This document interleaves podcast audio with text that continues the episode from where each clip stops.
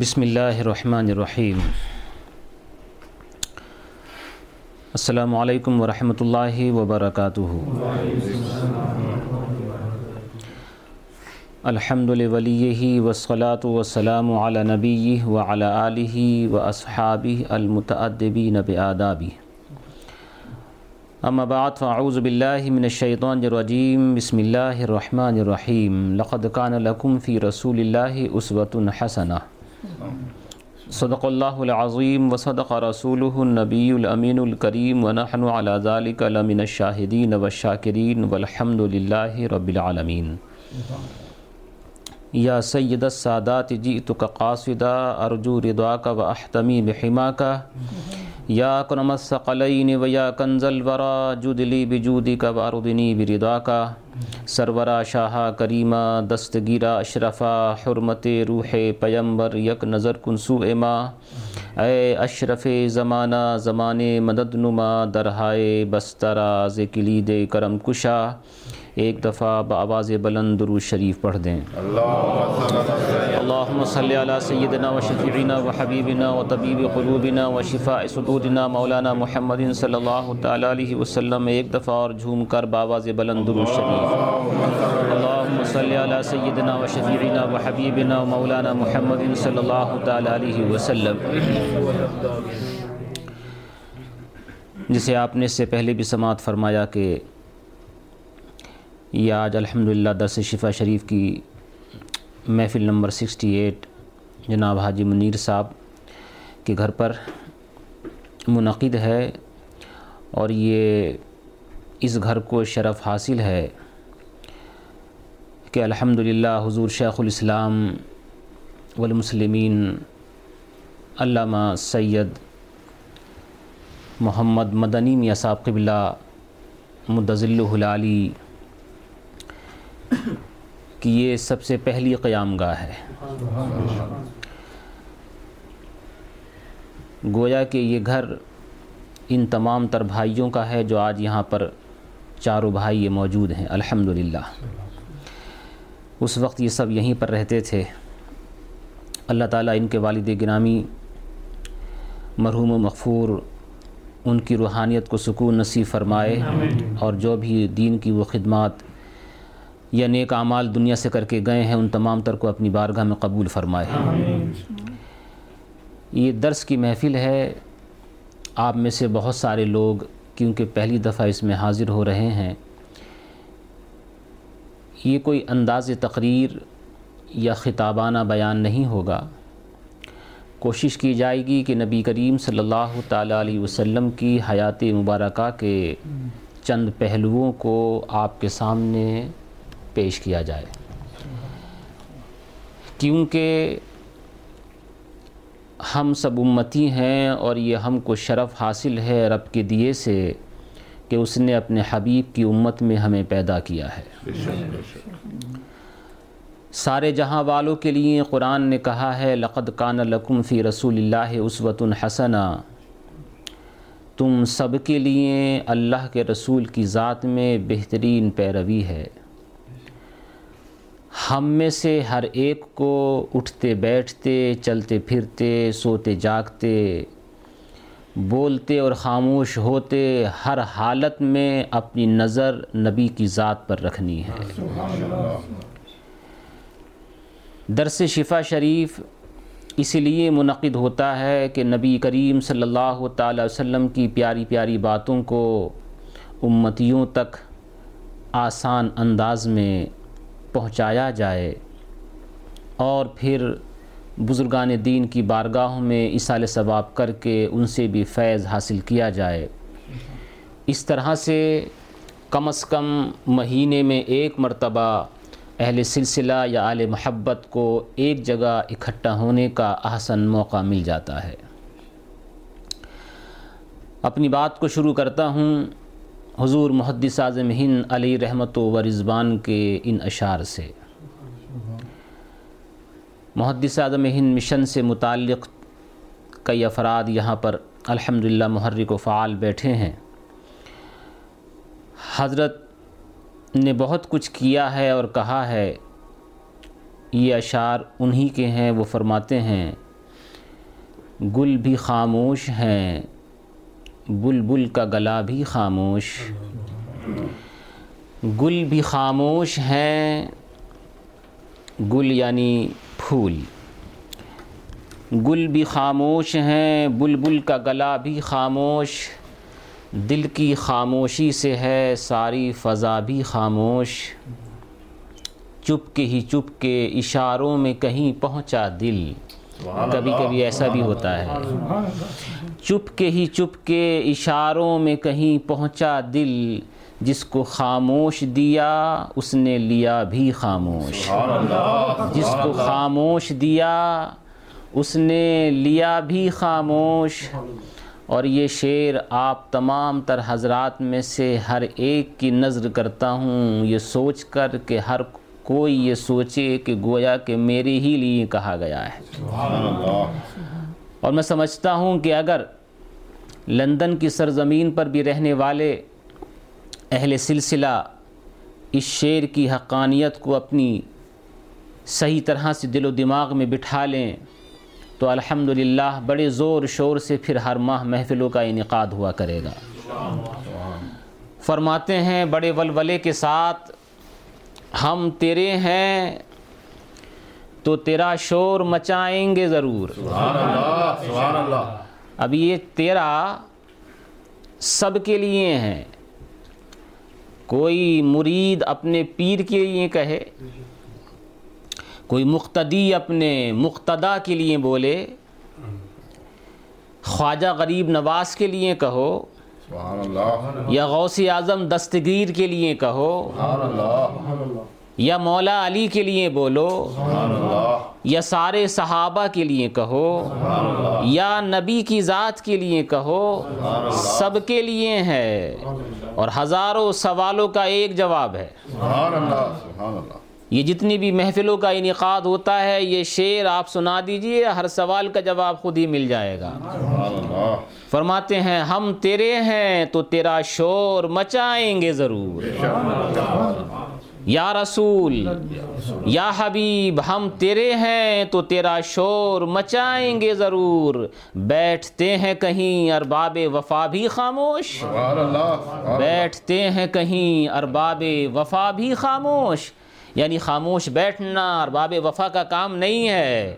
اگر آپ کو دعوی محبت ہے تو بڑھ چڑھ کر کے اس کی دلیل دینے کے لیے کوشش کرنی چاہیے۔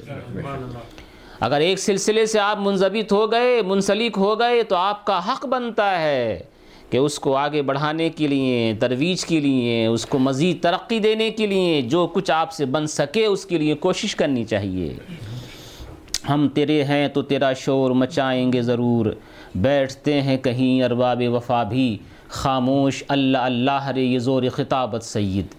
محدث اعظم ہند علیہ رحمت و رضوان کی خطابت کے بارے میں آپ نے بہت کچھ سنا ہوگا۔ رات کو تقریر کرتے تھے اور دن میں سفر کیا کرتے تھے۔ فرماتے ہیں، اللہ اللہ رے، یہ زور خطابت سید، تم نے خاموش کہا اس نے سنا بھی خاموش۔ تم نے خاموش کہا اس نے سنا بھی خاموش۔ اور حضرت حسن بریلوی کے چند شعر۔ اللہ اللہ رے، اللہ اللہ، شہ کونین، جلالت تیری۔ اللہ۔ اللہ شہ کونین جلالت تیری۔ فرش کیا عرش پہ جاری ہے حکومت تیری۔ ذرا کچھ چھوڑے سے ولولے کا اظہار کیجیے۔ پہلی دفعہ آپ کے سامنے یہ درس شفا شریف کی محفل کا انعقاد ہو رہا ہے۔ فرماتے ہیں بڑے جوش و خروش کے ساتھ جیسے کہا ہے ویسی ہی داد بھی دیجیے اللہ اللہ شہ کونین جلالت تیری۔ فرش کیا عرش پہ جاری ہے حکومت تیری؟ تیرے انداز یہ کہتے ہیں کیا پیارا شعر ہے؟ فرماتے ہیں تیرے انداز یہ کہتے ہیں کہ خالق کو تیرے تیرے انداز یہ کہتے ہیں کہ خالق کو تیرے سب حسینوں میں پسند آئی ہے صورت تیری سب حسینوں میں پسند آئی ہے تیرے انداز یہ کہتے ہیں کہ خالق کو تیرے سب حسینوں میں پسند آئی ہے صورت تیری سبحان اللہ اور اس کے بعد ارشاد فرماتے ہیں دیکھنے والے کہا کرتے ہیں اللہ اللہ۔ یاد آتا ہے خدا دیکھ کے صورت تیری۔ یاد آتا ہے خدا۔ سبحان اللہ۔ یاد آتا ہے خدا دیکھ کے صورت تیری۔ مجمع حشر میں حشر کے مجمع کے اندر۔ مجمع حشر میں گھبرائی ہوئی پھرتی ہے۔ ذرا کیا چیز کہا ہے؟ کس چیز کو کہا ہے کہ گھبراتی ہوئی پھر رہی ہے؟ اس کو ذرا ملاحظہ فرمائیے گا۔ فرماتے ہیں عاشق رسول مجمع حشر میں گھبرائی ہوئی پھرتی ہے ڈھونڈنے نکلی ہے مجرم کو شفاعت تیری۔ ڈھونڈنے نکلی ہے ڈھونڈنے نکلی ہے مجرم کو شفاعت تیری۔ یا رسول اللہ ڈھونڈنے نکلی ہے۔ یا رسول اللہ علماء اہل سنت۔ ڈھونڈنے نکلی ہے۔ مجرم کو شفاعت تیری۔ یا رسول اللہ تو کچھ ایسا ہے۔ انہی کا ذکر ہے یا رسول اللہ تو کچھ ایسا ہے۔ یہ دیکھنے والے بولتے ہیں۔ جنہیں ان کا دیدار ہو جاتا ہے وہ ایسی ہی مست ہو کے بولتا ہے۔ یا رسول اللہ تو کچھ ایسا ہے کہ محشر کی مصیبت والے۔ یا رسول اللہ، تو کچھ ایسا ہے کہ محشر کی مصیبت والے۔ درد دکھ بھول گئے، دیکھ کے صورت تیری۔ درد دکھ بھول گئے، درد دکھ بھول گئے۔ دیکھ کے صورت تیری۔ ایک دفعہ اور دور شریف پڑھیں۔ اللہم صلی علی سیدنا و شفیعنا و حبیبنا و مولانا محمد صلی اللہ تعالی علیہ وسلم۔ حضرت امام قاضی یاز علیہ رحمت و رضوان کی کتاب درس شفا شریف شفا شریف کا درس۔ آپ نے ابھی سنا، یہ کتاب اولین کتابوں میں سے ایک کتاب ہے، جن سے سیرت کی ساری کتابوں کو لیا گیا ہے۔ تقریباً نائن ہنڈریڈ ایئرز بیفور اس کتاب کو لکھا گیا ہے۔ سبحان اللہ سبحان اللہ 544 کے اندر ان کا وصال ہوا۔ دس سال پہلے بھی اگر مان لیں تو تقریباً نو سو سال ہو گئے اس کتاب کو لکھے ہوئے۔ لیکن قسم خدا کی جو چیز عشق و محبت سے نکلتی ہے وہ کبھی مرتی نہیں۔ وہ نہ خود مرتی ہے نہ لکھنے والے کو مارتی ہے۔ ہمیشہ زندہ رکھتی ہے۔ نو سو سال پہلے لکھے جانے والی کتاب جیسے کل زندہ تھی آج بھی زندہ ہے۔ اور قیامت تک زندہ رہے گی۔ اس سے پتہ یہ چلا کہ جو رسول کی یاد میں جو کچھ لکھتا ہے وہ خود کو امر کر لیتا ہے۔ لکھنے والا بھی مرتا نہیں ہے۔ اس کو زندگی مل جاتی ہے۔ امام قاضیاز علیہ رحمت و رضوان نے ایک نیا چیپٹر یہاں سے شروع کیا ہے۔ وہ فرماتے ہیں وہ اما حسن، و اما حسن عشرت ہی و ادب ہی و بست خلق ہی صلی اللہ تعالی علیہ وسلم ما اسنا فی الخلقی میں نے کہا تھا کہ یہ کوئی خطیبانہ انداز نہیں ایک درس ہے درس کے اندر کچھ باتیں آپ کو مل جائیں تو بہت خوب ہے۔ وہ فرماتے ہیں کہ آج ہم اب ذکر کریں گے نبی کریم صلی اللہ تعالی علیہ وسلم کے حسن سلوک کا۔ سبحان اللہ کہ وہ لوگ اس کے لوگوں کے ساتھ کس طرح سے پیش آتے تھے۔ سید المرسلین ہیں مگر کیسے پیش آ رہے ہیں۔ حسن عشرت ہی آپ کے حسن سلوک کے بارے میں یہ فصل ہے۔ وہ ادب ہی اور آپ کے حسن آداب کے بارے میں ہم کچھ بیان کریں گے۔ ادب کا مطلب یہ ہے کہ جس چیز پر، جس خلق حسن کے اوپر کسی کی پیدائش ہوئی ہو، جو جبلت ہو جو اس کی فطرت میں داخل ہو، جس کے اوپر اس کی پیدائش ہوئی ہو، گویا کہ وہ فطری عمل نبی کریم صلی اللہ تعالی وسلم کا اس کا ذکر ہوگا۔ وبست خلق ہی صلی اللہ تعالی علیہ وسلم اور نبی کریم صلی اللہ تعالی علیہ وسلم کے اخلاق کی وسعت کا ذکر ہوگا، ان کی دل جوئی کا تذکرہ ہوگا کہ وہ کس طرح سے لوگوں کے دلوں کو موہ لیا کرتے تھے۔ مع اصناف الخلق مختلف لوگوں کے ساتھ۔ کسی ایک آدمی کے ساتھ اچھے انداز سے پیش آ جانا آسان ہے۔ میں ان کو جانتا ہوں، یہ مجھے جانتے ہیں۔ اگر یہ میرے پاس آئے، میں خوش روئی کے ساتھ ان سے ملا۔ میں نے اچھی طرح سے گفتگو کی، میں ان کے مزاج کو جانتا ہوں، پہچانتا ہوں۔ لیکن ایک وہ انسان جو کبھی کسی کو دیکھا ہی نہیں ہے۔ وہ کسی کو جانتا ہی نہیں، جنگل کے اندر رہا ہے۔ دیہات کے اندر زندگی گزاری ہے اور وہ حاضر ہو رہا ہے۔ بدتمیزی کے ساتھ بھی گفتگو۔ نبی کریم صلی اللہ علیہ وسلم کے ساتھ لوگوں نے بدتمیزی کے ساتھ گفتگو کی ہے۔ لیکن ایسے لوگوں کے ساتھ حسن اخلاق کا مظاہرہ کرنا، ایسے لوگوں کے ساتھ ہنسی خوشی ہو کر کے گفتگو کرنا، ایسے لوگوں کے ساتھ اچھے انداز میں بات چیت کرنا یہ نبی کریم صلی اللہ علیہ وسلم کا حسین معجزہ ہے۔ حسین انداز ہے، آپ نے بتایا کہ ایسے ایسے لوگوں کو قریب کرنا کتنا مشکل ہوتا ہے، مگر میرے رسول کی ایک مسکراہٹ نے ایسے لوگوں کے دلوں کو بھی کھینچ کر کے گویا کہ نبی کے قدموں کے اوپر ڈال دیا تھا۔ فرماتے ہیں وہ بحیث و انتشرت بہل اخبار الصحیحہ یہ ساری ایسی چیزیں ہیں کہ جن میں اخبار صحیحہ پھیلی ہوئی ہیں۔ فرماتے ہیں کہ صحیح حدیث۔ ایک تو یہ ہے کہ احادیث کی بہت ساری قسمیں ہیں۔ کہتے ہیں ان بارے میں اس کے تعلق سے اخبار صحیحہ آئی ہیں۔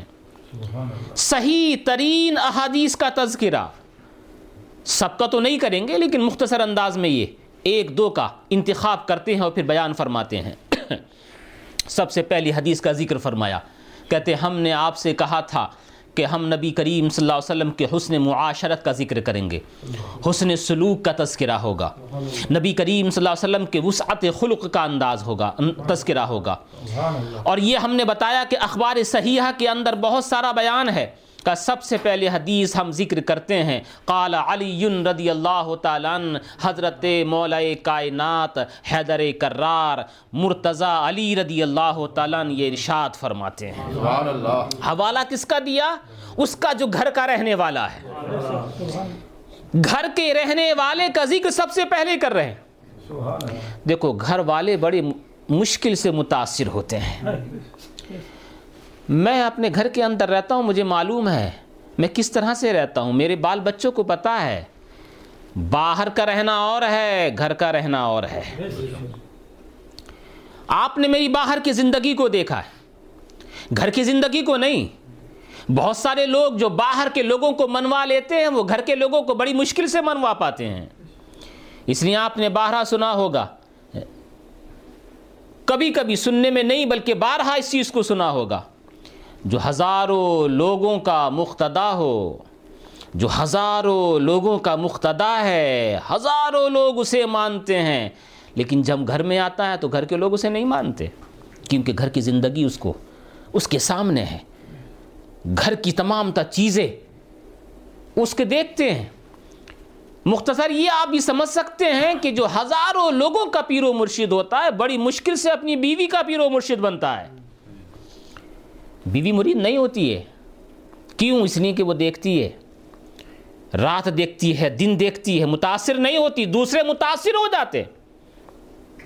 ہزاروں لوگوں میں سے کوئی ایسا ایک آپ کو پیر و مرشد ملے گا جو کروڑوں کا پیر و مرشد ہو اور بیوی بھی اس سے مرید ہو۔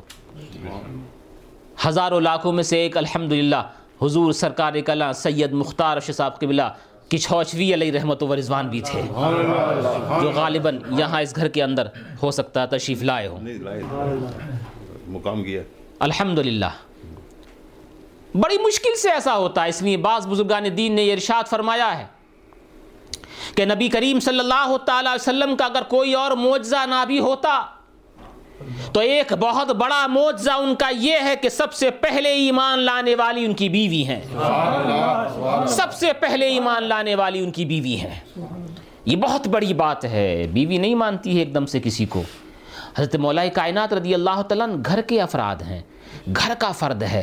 وہ بتاتا ہے کہ میرے آقا صلی اللہ تعالی علیہ وسلم کس طرح سے چلتے تھے، کیسے بولتے تھے، کس طرح سے لوگوں کے ساتھ پیش آتے تھے، کیسے دوسروں کو اپنایا کرتے تھے۔ مولا کائنات کے حوالے سے بیان فرماتے ہیں۔ امام قاضیاز علیہ رحمت و رضوان۔ سبحان ضمن یہ عرض کر دوں کہ حضرت مولا کائنات رضی اللہ تعالیٰ کی شہادت سن چالیس ہجری کے اندر۔ کتنے میں؟ چالیس ہجری۔ سن پینتیس، تھرٹی فائیو سے لے کر کے فورٹی تک حضرت مولا کائنات رضی اللہ تعالیٰ یہ امیر المومنین اور خلیفۃ المسلمین رہے۔ ٹونٹی تھرڈ سے لے کر کے تھرٹی فائیو تک تقریباً بارہ سال اور کچھ مہینے حضرت عثمان غنی رضی اللہ تعالیٰ امیر المومنین اور خلیفۃ المسلمین رہے۔ سن تیرہ ہجری سے یعنی کہ تھرٹین سے لے کر کے ٹونٹی تھرڈ تک تقریباً دس سال اور کچھ مہینے حضرت فاروق اعظم رضی اللہ تعالیٰ امیر المومنین اور خلیفۃ المسلمین رہے۔ سن گیارہ ہجری سے لے کر کے سن تیرہ ہجری تک نبی کریم صلی اللہ علیہ وسلم کا وصال گیارہ ہجری ربیع الاول شریف۔ گیارہ ہجری سے لے کر کے تیرہ ہجری تک دو سال، کچھ مہینے اور کچھ دن حضرت ابو بکر صدیق رضی اللہ تعالیٰ امیر المومنین اور خلیفۃ المسلمین رہے۔ تو گیارہ سے لے کر کے تیرہ تک کون؟ حضرت ابو بکر رضی اللہ تعالیٰ دو سال اور کچھ مہینے۔ اور تیرہ سے لے کر کے تیئیس تک دس سال اور کچھ مہینے حضرت فاروق اعظم رضی اللہ تعالیٰ اور تیئیس سے لے کر کے پینتیس تک تھرٹی فائیو تک حضرت عثمان ابن عفان رضی اللہ تعالیٰ بارہ سال اور کچھ مہینے اور پینتیس سے لے کر کے چالیس تک حضرت مولا کائنات رضی اللہ تعالیٰ امیر المومنین اور خلیفۃ المسلمین رہے۔ حضرت مولا کائنات رضی اللہ تعالیٰ ارشاد فرماتے ہیں، فی وصف ہی علیہ السلاۃ والسلام، نبی کریم صلی اللہ تعالیٰ علیہ وسلم کے اوصاف بیان کرنے میں۔ اوصاف بیان کرنے کے لیے کہ میرے آقا صلی اللہ علیہ وسلم کا وصف کیا تھا؟ مولا کائنات کی زندگی کے اندر ایک پہلو میں آپ کو اور بتا دوں کیونکہ ہم انگلینڈ کے اندر رہتے ہیں یو کے کے اندر ہم زندگی گزار رہے ہیں۔ جب رشتے کے معاملات آتے ہیں بہت سارے سوالات کھڑے ہوتے ہیں۔ مگر میں عرض کر دوں کہ اگر کسی بچے کسی بچے کا کوئی رشتہ سنی گھرانے کے اندر ہو جائے تو اس سے بڑی نعمت اب آپ کے لیے اور کوئی نہیں ہے۔ اگر تھوڑا بہت تھوڑا بہت دو چار سال کا فرق بھی دیکھیں تو اس کی بنیاد پر رشتے کو ختم نہیں کرنا چاہیے۔ حضرت مولا کائنات رضی اللہ تعالیٰ عنہ کا نکاح جب حضرت فاطمت الزہرا رضی اللہ تعالیٰ عنہ سے ہوا تھا تو حضرت علی بائیس سال کے تھے۔ حضرت فاطمت الزہرا رضی اللہ تعالیٰ عنہ چودہ یا سولہ سال کی تھیں۔ آپ دیکھیں کتنا فرق ہے، مگر پھر بھی رشتہ ہوا کہ نہیں؟ ہوا۔ اسی طرح سے بعد لوگ یہ خیال کرتے ہیں کہ بھئی آپس میں شادی نہیں کرنی چاہیے۔ ڈاکٹر لوگ منع کرتے ہیں، ہو سکتا ہے وہ بیماری ہو جائے، ہو سکتا ہے وہ بیماری ہو جائے۔ خالہ کی بیٹی کو مت لو، پھوپھی کی بیٹی کو مت لو، چچا کی بیٹی کو مت لو، وغیرہ وغیرہ۔ خیال ہوتا ہے، بعض لوگ یہ خیال کرتے ہیں، یہ تو ہماری بہن ہے ہم ان سے شادی کیسے کر سکتے ہیں؟ یہ خیال بھی شریعت متحرہ کے ایک طرح سے متضاد نظر آتا ہے۔ یہ صحیح ہے، بہن تو ساری ہیں، اسلامی بہن تو سب ہیں، مگر بہت ساری بہنیں ایسی ہوتی ہیں کہلانے کی جس سے نکاح جائز ہوتا ہے۔ ان میں سے وہ بھی ہے، پھوپھی کی بہن ہے، چچی کی بہن ہے، خالہ کی بہن، خالہ کی بیٹی ہے، پھوپھی کی بیٹی ہے، چچی کی بیٹی ہے، خالہ کی وغیرہ وغیرہ۔ اسی میں سے یہ بھی ہے کہ حضرت مولا کائنات رضی اللہ تعالیٰ چچا کے بیٹے ہیں۔ اور حضرت فاطمۃ الزہرا رضی اللہ تعالیٰ عنہ خود نبی کریم صلی اللہ علیہ وسلم کی صاحبزادی ہیں۔ مولا کائنات کو بچپنے سے حضرت نبی کریم صلی اللہ علیہ وسلم نے پالا ہے۔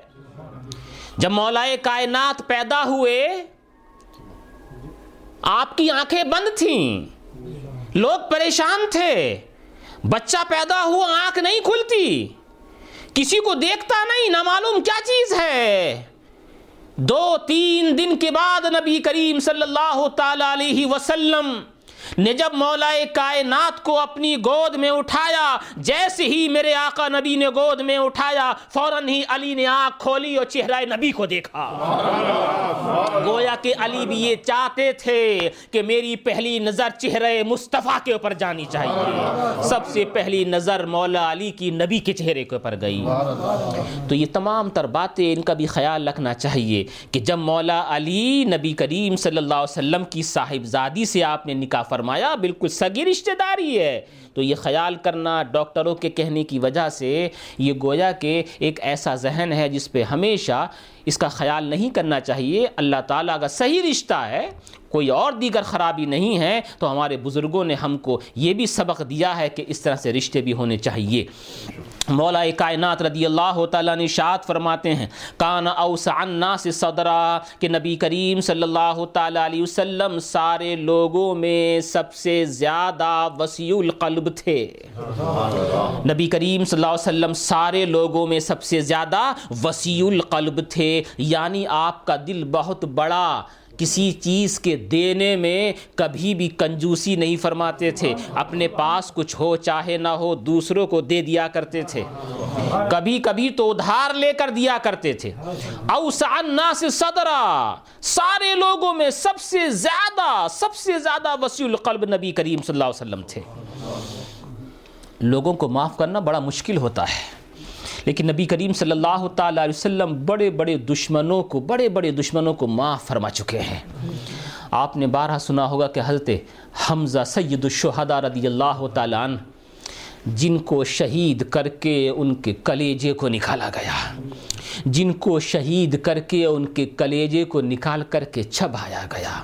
جن کے کان کاٹ کر کے، جن کی ناک کاٹ کر کے، اس کو ڈورے میں پنا کر کے اپنے گلے میں ڈالا گیا۔ آپ دیکھیں سید الشہداء حضرت حمزہ رضی اللہ تعالیٰ عنہ، بڑے پیارے تھے نبی کریم صلی اللہ تعالیٰ علیہ وسلم کو۔ بڑے پیارے تھے، کیا تکلیف گزری ہوگی؟ جب آپ نے سنا ہوگا کہ میرے چچا حضور علیہ رضی اللہ تعالیٰ کے قلب مقدس کو، آپ کی کلیجی کو نکال کر کے چبایا گیا، ناک کاٹی گئی، کان کاٹے گئے، ان کا ہار بنایا گیا۔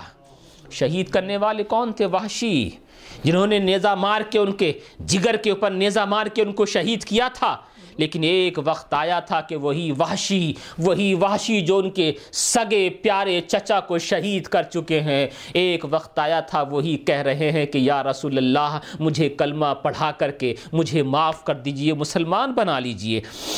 بڑا مشکل ہوتا ہے ایسے وقت سے معافی دے دینا۔ سگے چچا کا قاتل ہے، سامنے آ رہا ہے، مسلمان ہونے کو آ رہا ہے۔ لوگوں نے کہا ہے، یا رسول اللہ، یہ پردے کے پیچھے وحشی کھڑا ہے۔ آپ کے سامنے آ کر کے معافی کا طلب گار ہے۔ مسلمان ہونا چاہتا ہے۔ آپ نے ارشاد فرمایا، جا، ہم نے معاف تو کیا، مسلمان بھی کیا، مگر اس سے کہہ دینا کہ وہ ہمارے سامنے نہ آیا کرے۔ اس لیے کہ جب وہ ہمارے سامنے آئے گا تو ہم کو اپنے پیارے چچا کی یاد تازہ ہو جائے گی۔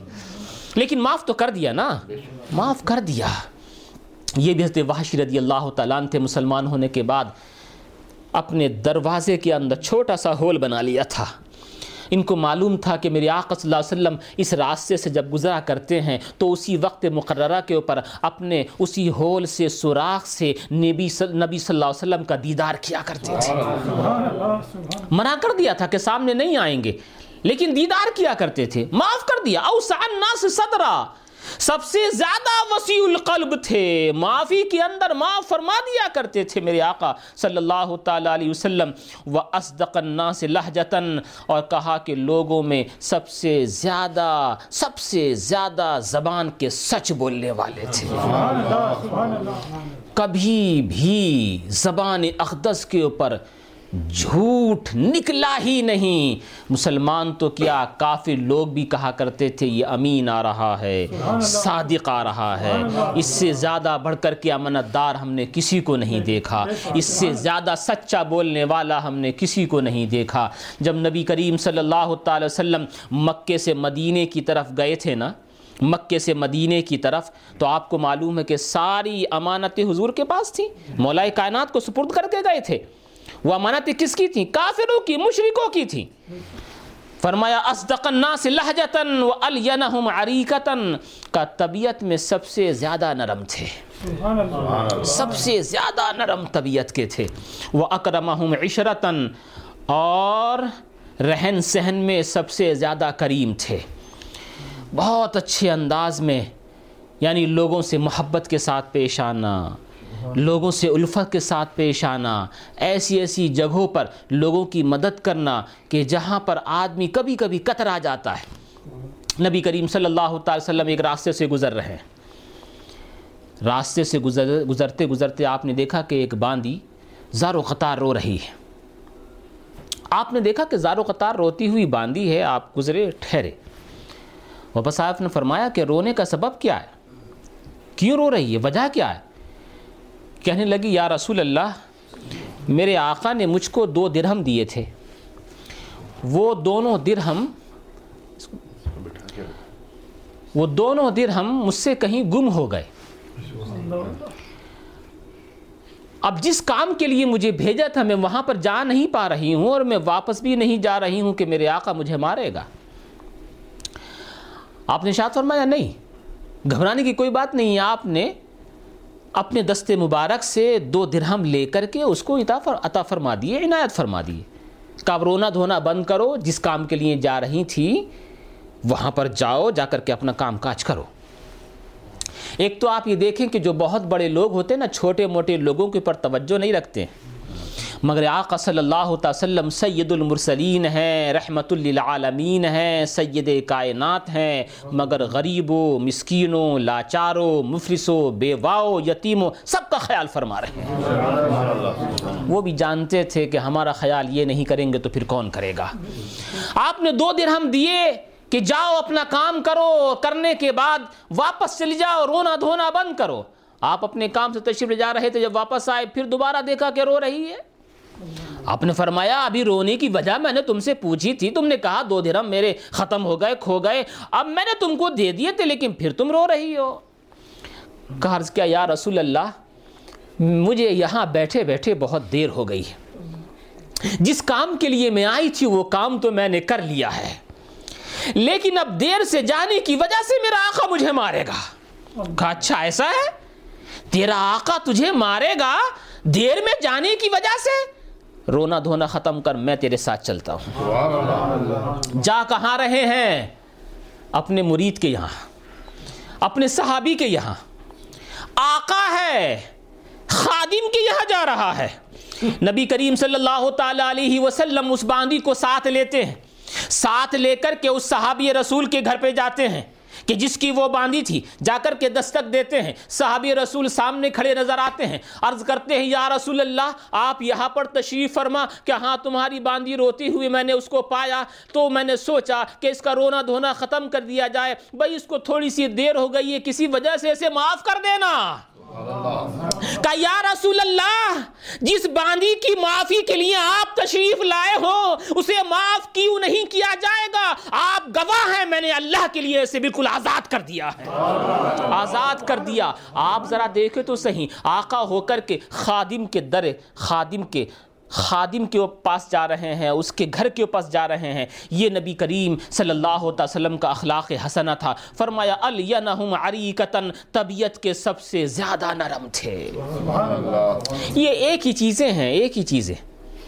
میں آپ کو وہ چیزیں نہیں بتا رہا ہوں جو ما فوق الفطرت ہوتی ہیں، جو ما فوق العقل ہوتی ہیں، جو سمجھ میں نہیں آتی ہیں، جن کو معجزات کہا جاتا ہے۔ میں بات یہاں پر یہ نہیں کر رہا ہوں کہ نبی صلی اللہ تعالی وسلم نے چاند کے دو ٹکڑے کیسے کیے ہیں۔ میں بات یہاں یہ نہیں کر رہا ہوں کہ آپ نے ہاتھ کے اشارے سے ڈوبے ہوئے سورج کو واپس بلایا ہے۔ میں بات یہاں یہ نہیں کر رہا ہوں، آپ نے اشارہ کیا ہے تو وہ وہ پیڑ جو جمے ہوئے تھے، وہ اشارہ پا کر کے چلتے ہوئے بارگاہ رسالت میں حاضر ہوئے۔ میں بات یہ نہیں کر رہا ہوں کہ آپ نے اشارہ کیا تو آپ کے اشارے سے وہ کنکریوں نے کلمہ پڑھنا شروع کر دیا۔ میں بات یہ نہیں کر رہا ہوں، جو ما فوق العقل ہیں وہ باتیں نہیں، وہ تو معجزات ہیں ہی۔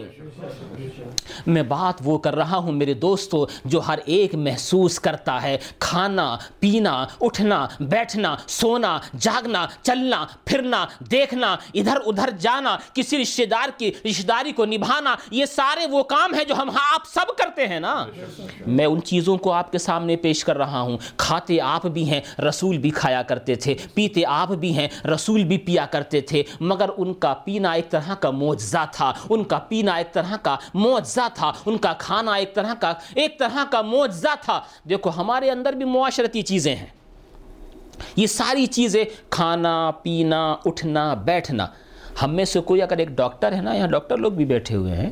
کوئی انجینئر ہے، کوئی کلرک ہے، کوئی بزنس مین ہے آپ لوگوں میں سے بیٹھے ہوئے ہیں، مصروف زندگی ہے، اور مصروف زندگی سے وقت نکال کر کے یہاں آئے ہیں۔ اللہ اللہ تعالیٰ آپ کے اس آنے جانے کو اپنی بارگاہ میں قبول فرمائے۔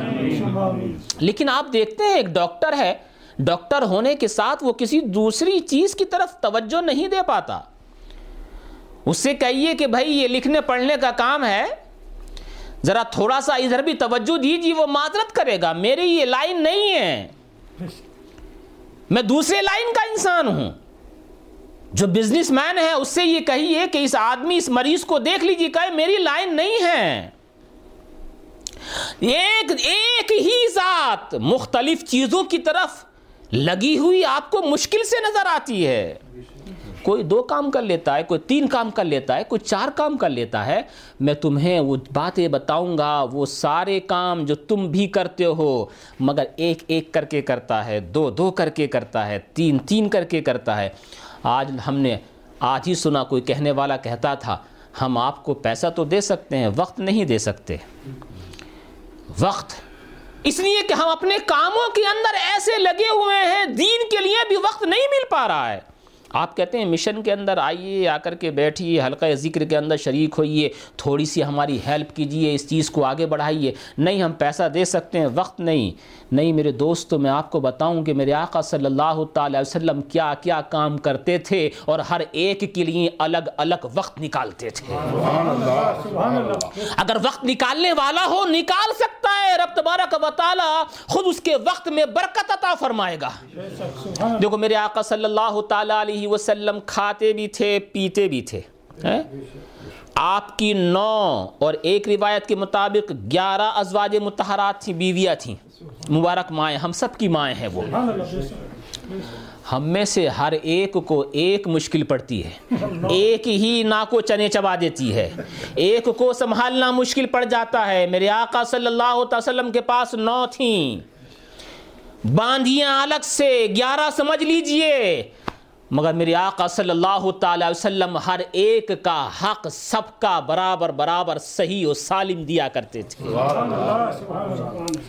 کھانا پینا الگ ازواج متحرات ہیں، نو ہیں، ہر ایک کے پاس الگ الگ تشریف لے جاتے ہیں۔ سارے کا حق، سب کا حق الگ الگ، بالکل برابر برابر تقسیم فرمایا کرتے ہیں۔ گھر کے اندر تشریف لے جاتے ہیں، تو گھر کے کام کاج کے اندر بھی ہاتھ بٹاتے ہیں۔ ازواج متحرات کہا کرتی تھیں کہ ہمارے آقا صلی اللہ تعالی وسلم جب گھر کے اندر تشریف لایا کرتے، تو جو گھر کا کام کاج ہوا کرتا تھا، اس میں بھی شرکت کرتے تھے۔ آپ دیکھیں کفار و مشرقین کفار و مشرقین وہ قوم جو صدیوں سے بگڑی چلی آ رہی ہے۔ صدیوں سے بگڑی چلی آ رہی ہے۔ میرے نبی کا معجزہ ہے۔ کہ آپ نے تیئیس سال کی مدت میں صرف تیئیس سال کی مدت میں چالیس سال کے بعد تو آپ نے اعلان نبوت فرمایا نا؟ تیئیس سال کی مدت میں آپ نے ساری کائنات کی کایا کو پلٹ دیا ہے۔ بڑے بڑے اونچے بادشاہ گزرے ہیں بڑے بڑے اونچے لوگ گزرے ہیں بڑے بڑے اونچے لوگ آئے ہیں۔ لیکن قسم خدا کی یہ کارنامہ دنیا کے کسی انسان نے کر کے نہیں دکھایا جو میرے آقا صلی اللہ علیہ وسلم نے کر کے دکھایا ہے۔ تیئیس سال کی twenty twenty three years only تیئیس سال کی مدت مدت قلیلہ کے اندر آپ نے وہ کارنامہ سر انجام دیا ہے کہ کسی بھی کسی بھی انسان سے نہیں ہو پایا ہے۔ زمانے کی بگڑی ہوئی قوم کو آپ نے سدھارا۔ مشرقین آیا کرتے تھے، سوالات کیا کرتے تھے، آپ صلی اللہ علیہ وسلم احسن طریقے سے جوابات دیا کرتے تھے۔ جو غیر مسلم آیا کرتے نبی صلی اللہ تعالی وسلم اس کو کلمہ پڑھا کر کے مسلمان بناتے؟ اب دیکھو، ذات ایک ہے۔ جب دیکھتے جائیے گا، ایک ہی ذات ہے کیا کیا کر رہی ہے؟ ایک ہی ذات ہے۔ کھانا پینا، آپ بھی کھاتے پیتے تو ہیں، مگر کھانے پینے کے علاوہ کچھ لوگ تو بہت سارے صرف یہی اسی کام میں لگے رہتے ہیں۔ کھائیے، پیجیے، سوئیے، اور اس کے بعد بس آرام کیجیے، اور کچھ کام نہیں ہے۔ نہیں، کھانے پینے کے ساتھ کتنے کتنے کام ہوا کرتے ہیں۔ ازواج متحرات کی دیکھ بھال نبی کریم صلی اللہ علیہ وسلم کیا کرتے ہیں؟ نو ازواج متحرات کا خیال میرے آقا صلی اللہ علیہ وسلم رکھ رہے ہیں۔ اگر کافر و مشرق آ رہا ہے، اس کو مسلمان میرے آقا فرما رہے ہیں۔ اور ادھر صحابہ کرام جو مسلمان ہو چکے ہیں، ان مسلمانوں کو قریب بلا کر کے قرآن کی تعلیم دیا کرتے تھے۔ جو مسلمان نہیں ہوئے، ان کو مسلمان کر رہے ہیں۔ جو مسلمان ہو چکے ہیں، ان کو بلا کر کے قرآن پڑھا رہے ہیں۔ اور قرآن بھی دو تین دن میں اس طرح سے پڑھا دیا کرتے تھے کہ ہمیشہ کے لیے بہترین ٹیچر ہو جایا کرتا تھا۔ سبحان اللہ سبحان اللہ فاروق اعظم جیسا انسان قرآن پڑھنے کے لیے بارگاہ رسالت میں آیا کرتا تھا۔ وہ قرآن الگ انداز سے پڑھا کرتے تھے۔ تو دیکھو صحابہ کرام کو قرآن پڑھا رہے ہیں، تجویز سکھا رہے ہیں، تربیت بھی کر رہے ہیں۔ باہر ملکوں سے لوگ آیا کرتے تھے۔ گروپ در گروپ آیا کرتے تھے آپ ہر ایک سے خوش روئی کے ساتھ پیش آیا کرتے۔ سبحان اللہ۔ سب کو احکام سکھایا کرتے۔ ہم لوگ بھی امامت کرتے ہیں لیکن امامت کے ساتھ کچھ اور کام نہیں ہو پاتے۔ ہیں اس کے لیے سیٹرڈے سنڈے الگ سے چھٹی لینی پڑتی ہے۔ میرے آقا صلی اللہ تعالیٰ علیہ وسلم ساری ذمہ داریوں کو نبھانے کے بعد پانچ وقت کی نماز پڑھایا کرتے تھے۔ اور صرف پانچ وقت کی ہی نماز نہیں، جمعہ آیا کرتا تو جمعے کی خطابت، امامت اور اس کے بعد ہر جمعے کو نئے نئے مسائل بیان فرمایا کرتے تھے۔ اور سننے والوں میں سے ایرا غیرہ نتھو خیرہ نہیں ہوا کرتے تھے۔ بڑے بڑے اونچے پڑھے لکھے لوگ اور فصیح و بلیغ ہوا کرتے تھے۔ جو فصاحت اور بلاغت پہ ناز کیا کرتے تھے۔ لیکن جب میرے آقا صلی اللہ تعالیٰ علیہ وسلم ممبر پر کھڑے ہو کر کے اپنی فصاحت اور اپنی بلاغت کو نچھاور کیا کرتے تھے اور اپنا فصیحانہ اور بلیغانہ خطبہ دیا کرتے تھے، تو بڑے بڑے اونچے لوگ، حتیٰ کہ صدیق اکبر جیسا عظیم انسان بھی یہ کہہ دیا کرتا تھا، میں نے بڑے بڑے اونچے فصیحوں کو دیکھا ہے، بلیغوں کو دیکھا ہے، مگر جیسا خطیب میرا رسول ہے کوئی بھی نہیں ہے۔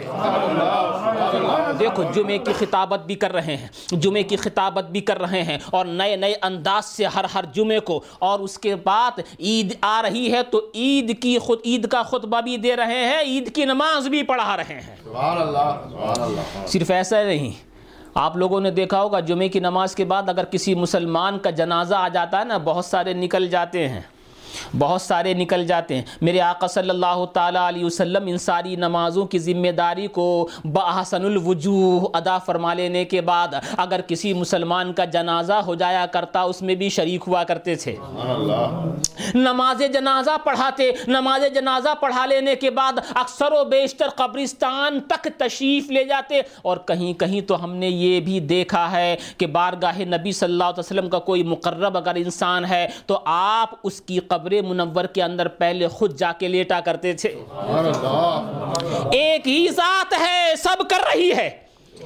ایک ہی ذات ہے۔ نماز جنازہ بھی پڑھا رہے ہیں۔ نماز جنازہ پڑھا کر کے قبرستان بھی جا رہے ہیں۔ قبرستان میں جا کر کے کچھ دیر تک وہاں پر کھڑے ہو کر کے اس کے لیے دعائے مغفرت بھی کر رہے ہیں۔ ایک صحابی قبر کے اندر دفن کیے گئے۔ آپ بہت دیر تک دعا کرتے رہے۔ صحابہ کرام نے عرض کیا، یا رسول اللہ، آپ بہت دیر تک دعا کرتے رہے۔ اتنی دیر آپ ٹھہرتے تو نہیں ہیں۔ آپ نے ارشاد فرمایا، جب یہ بندے مومن قبر کے اندر گیا میں نے یہ دیکھا کہ اس کی قبر کو اس کی قبر نے اس کو دبوچنا شروع کر دیا اس کو دبوچنا شروع کر دیا۔ میں نے دیکھا میرا صحابی ہے قبر اس کو دبوچ رہی ہے۔ میں نے رب تبارک و تعالیٰ کی بارگاہ میں ہاتھ اٹھائے استغفار شروع کیا۔ جب میں نے استغفار کیا تو میری دعا سے اس کی قبر گہوارہ بن گئی اور ایسا اس نے لیا جیسے کہ ماں اپنے بچے کو گود میں لیتی ہے۔ دیکھو یہ بھی نبی فرما رہے ہیں نا، یہ بھی نبی فرما رہے ہیں۔ ابھی تو بات شروع ہی ہوئی ہے۔ کھانے پینے کے علاوہ کتنی باتوں کا میں نے ذکر کر دیا ہے۔ ابھی اس کے علاوہ یہ بھی آپ دیکھیں گے، مدینہ منورہ کے اندر چیف کمانڈر کی حیثیت سے آپ یہ بھی فرما رہے ہیں، یہ فوج وہاں جائے گی، یہ فوج وہاں جائے گی، یہ فوج وہاں جائے گی۔ ایک ہی انسان ہے۔ ایک ہی انسان ہے، یہ بھی کر رہے ہیں۔ فوجوں کی فوجوں کی آپ ترتیب دے رہے ہیں۔ پھر فوج میں کبھی تشریف جایا کرتے، پوری آپ حیات مبارکہ کے اندر۔ دیکھو، ایک سریہ ہوتا ہے، ایک غزوہ ہوتا ہے۔ سریہ وہ اسلامی جنگ ہوتی ہے جہاں پر مسلمان تو گئے ہیں، مگر خود حضور تشریف نہیں لے گئے۔ لیکن ایک غزوہ ہوتا ہے۔ غزوے کا مطلب یہ ہوتا ہے کہ جہاں نبی صلی اللہ علیہ وسلم خود تشریف لے جائیں، پوری حیات مبارکہ کے اندر آپ پچیس مرتبہ ٹوینٹی فائیو ٹائمز، پچیس مرتبہ آپ تشریف، کتنی دفعہ؟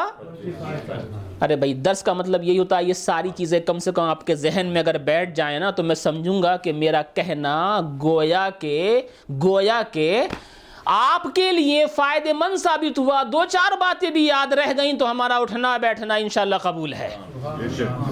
ٹوینٹی فائیو، پچیس مرتبہ آپ پوری حیات مبارکہ کے اندر تشریف لے گئے۔ اس کو غزوہ کہا جاتا ہے۔ دیکھو، غزوے میں تشریف لے جا رہے ہیں نبی صلی اللہ تعالیٰ علیہ وسلم۔ سریے کو بھیج رہے ہیں نبی صلی اللہ تعالیٰ علیہ وسلم۔ اور عام طور سے یہ بھی ہوا کرتا تھا، اگر بادشاہوں کو خط لکھوانا ہوتا، وہ نبی کر رہے ہیں۔ بادشاہوں کو خط لکھوانا نبی صلی اللہ تعالیٰ علیہ وسلم فرمایا کرتے تھے۔ اے علی تم اس کو یہ خط لکھو۔ اے فلاں تم اس کو یہ خط لکھو۔ ہرقل اعظم کو خط لکھوایا فلاں کو خط لکھوایا فلاں کو خط لکھوایا۔ جب بادشاہوں کے بادشاہوں کے خطوط آیا کرتے تھے اس کے جوابات بھی نبی دلوایا کرتے تھے۔ ایک ذات ہے سارے کام کر رہی ہے۔ ایک ذات ہے اور ان تمام تر چیزوں سے بڑھ کر کے یہ کہ نبی صلی اللہ تعالی علیہ وسلم کے اوپر جب جبرائیل امی وحی ربانی لے کر کے نازل ہوا کرتے تھے تو وہ وحی ربانی جس کے لیے کلام پاک ارشاد فرماتا ہے، لو انزلنا هذا القرآن على جبل لرائیتہ خاشعا متصدعا من خشیت اللہ۔ اگر اس قرآن کو ہم کسی پہاڑ پر نازل کر دیتے تو تم دیکھتے کہ وہ حیبت الہی سے چور چور ہو جاتا۔ وہ حیبت الہی جس کو پہاڑ برداشت نہ کر سکے، وہ تجلیات ربانی کی حیبت جبرائیل امی لے کر کے نبی کے اوپر نازل ہو رہے ہیں۔ یہ نبی کی ہمت ہے کہ اسے برداشت کر رہے ہیں۔ یہ بھی نبی کی ذات ہے۔ یہ بھی نبی کی ذات ہے۔ پھر یہ نہیں، وحی ربانی نازل ہوئی۔ وحی ربانی نازل ہو جانے کے بعد وہ سارے الفاظ، وہ الفاظ مبارکہ قرآن مجید کے نبی صلی اللہ علیہ وسلم اپنے ذہن مبارک کے اندر حاضر کر رہے ہیں اور حاضر کرنے کے بعد بعد میں کہتے ہیں، اے ابو بکر، تم اسے اس طرح سے لکھو۔ اے عمر، تم اسے اس طرح سے لکھو۔ اے عثمان، تم اسے اس طرح سے لکھو۔ اے علی، تم اسے اس طرح سے لکھو۔ اے زید ابن ثابت، تم اس طرح سے لکھو۔ اے ابو سفیان، تم اس طرح سے لکھو۔ تمام تر چالیس لوگوں سے لکھوایا کرتے تھے آپ۔ دیکھو واحی ربانی کو قبول کر رہے ہیں، برداشت کر رہے ہیں۔ نبی صلی اللہ تعالی وسلم ذہن میں حاضر رکھ رہے ہیں۔ نبی صلی اللہ علیہ وسلم اس کو لکھوا رہے ہیں نبی صلی اللہ تعالی علیہ وسلم۔ یہ باتیں ہیں، یہ باتیں ہیں۔ ارے میرے دوستو، ان تمام تر چیزوں کے باوجود بھی تم دیکھو گے، سارے حقوق نبھا رہے ہیں۔ بیویوں کے حقوق، اولاد کے حقوق، صحابہ کے حقوق، لوگوں کے آنے کے سوالات کے جوابات، ساری چیزوں کی ذمہ داریاں۔ میرے آقا صلی اللہ علیہ وسلم بحسن وجوہ ادا فرما رہے ہیں۔ اس کے بعد باوجود بھی تین تین دن تک روزے سے ہے۔ کبھی کبھی تو لوگوں نے دیکھا جب آپ کا پیٹ کھولا گیا، آپ کے شدم مبارک کے اوپر پتھر بندھا ہوا ہے۔ وہ پتھر بندھا ہوا پیٹ میرے دوست رات کو کھڑے ہو کر کے پوری پوری رات اپنے رب کی بارگاہ میں حق کے بندی کی ادا کرتا تھا۔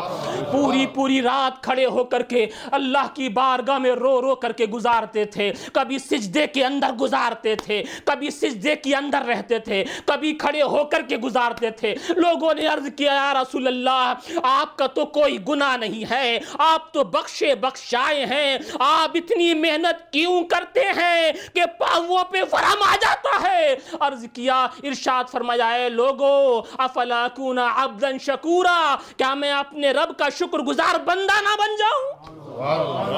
ایک ہی ذات ہے۔ میں کہاں تک بیان کروں گا اس کو؟ میں کہاں تک ذکر کروں گا اس کا؟ میرے زبان میں دم کہاں، خم کہاں؟ جو ساری چیزوں کو بیان کر سکے، کیا ان ساری چیزوں کو دیکھ کر کے یہ کہنے کو جی نہیں چاہتا ہے؟ جو امام احمد رضا فاضل بریلوی نے کہا ہے، اللہ کی سرتاب قدم شان ہے یہ۔ اللہ کی سرتاب قدم شان ہے یہ۔ انسان نہیں انسان وہ انسان ہے یہ۔ قرآن تو ایمان بتاتا ہے انہیں اور ایمان یہ کہتا ہے میری جان ہے یہ۔ اور ایمان یہ کہتا ہے میری جان ہے یہ۔ دوسری پڑھیں۔ اللهم صل على سيدنا محمد وعلى ال سيدنا محمد.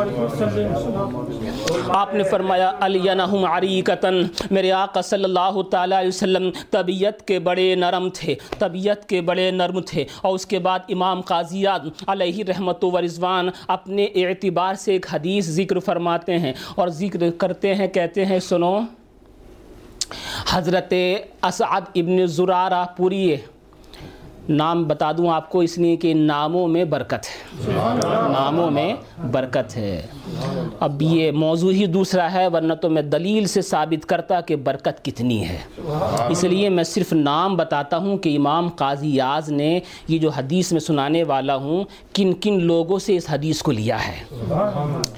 امام قاضی یاد علیہ رحمت وزوان ارشاد فرماتے ہیں، ہم سے یہ حدیث بیان کی ہے۔ حضرت ابو اسحاق حبال نے، وہ کہتے ہیں، ہم سے یہ حدیث بیان کی ہے۔ محمد ابن نحاس نے، وہ کہتے ہیں، ہم سے یہ حدیث بیان کی ہے۔ حضرت ابن عرابی نے، وہ کہتے ہیں، ہم سے یہ حدیث بیان کی ہے۔ حضرت ابو داود نے، وہ کہتے ہیں، ہم سے حدیث بیان کی ہے۔ ہشام ابن مروان نے، وہ کہتے ہیں، ہم سے حدیث بیان کی ہے۔ ولید ابن مسلم نے، وہ کہتے ہیں، ہم سے حدیث بیان کی ہے۔ امام اوزاعی نے، وہ کہتے ہیں، ہم میں نے حضرت یحییٰ ابن ابن کثیر کو یہ کہتے ہوئے سنا ہے کہ انہوں نے کہتا ہے، وہ کہتے ہیں کہ مجھ سے حدیث بیان کی ہے، محمد ابن عبد الرحمن ابن اسعد ابن زرارہ، انہوں نے حدیث بیان کی ہے قیس ابن سعد سے۔ قیس ابن سعد۔ حضرت سعد رضی اللہ تعالیٰ کے بیٹے حضرت قیس۔ صلی اللہ تعالیٰ علیہ وسلم۔ حضرت قیس بھی صحابی ہیں اور حضرت سعد بھی صحابی ہیں۔ یہ صحابی سے حدیث کی نقل ہو رہی ہے۔ دیکھو، یہ مشہور جو سعد ہے نا، وہ تقریباً تین ہیں۔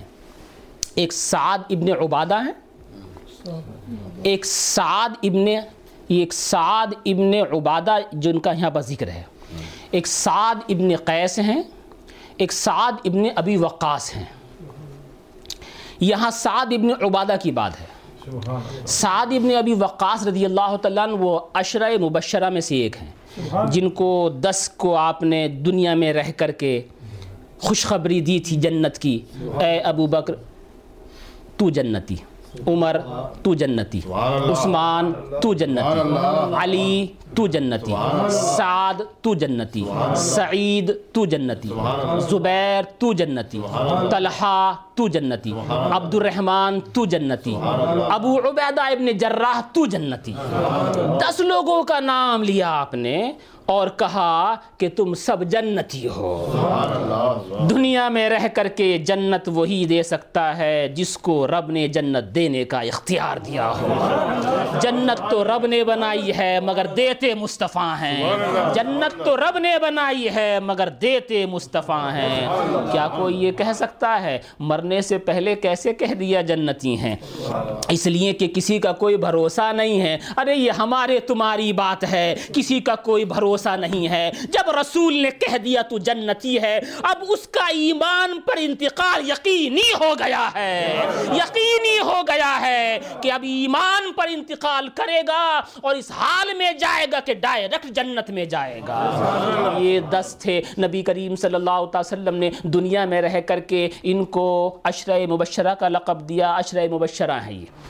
ان میں سے سعد ابن ابی وقاص لیکن یہ سعد ابن عبادہ رضی اللہ تعالیٰ ہوا در حقیقت یہ تھا وہ فرماتے ہیں قیس رضی اللہ تعالیٰ کہ زارنا رسول اللہ صلی اللہ تعالیٰ علیہ وسلم۔ ہمارے پاس اللہ کے رسول صلی اللہ تعالی وسلم تشریف لائے۔ آپ لوگ غور سے سن رہے ہیں نا؟ جی الحمدللہ۔ ہمارے پاس صلی اللہ تعالی علیہ وسلم تشریف لائے۔ زارانا ہمارے پاس آئے۔ دیکھو، کون آیا رسول؟ کس کے پاس؟ اپنے خادم کے پاس۔ پتہ یہ چلا کہ مخدوم بھی اپنے خادم کے یہاں چلا جائے تو مخدوم کی بے عزتی نہیں ہوتی ہے۔ مخدوم جہاں جاتا ہے، مخدوم ہی رہتا ہے۔ مخدوم جہاں جاتا ہے، مخدوم ہی رہتا ہے۔ یہ نہیں ہے کہ بے عزتی ہے اس میں۔ نہیں۔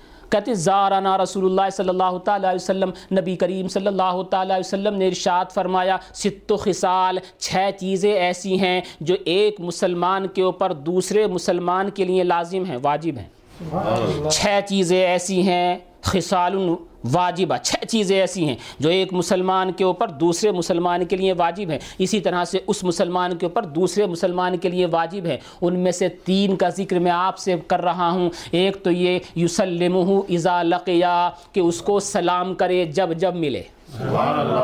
ایک تو یہ سلام کرے جب جب ملے۔ اور جو پہل کرے گا اس کا ثواب زیادہ ہے۔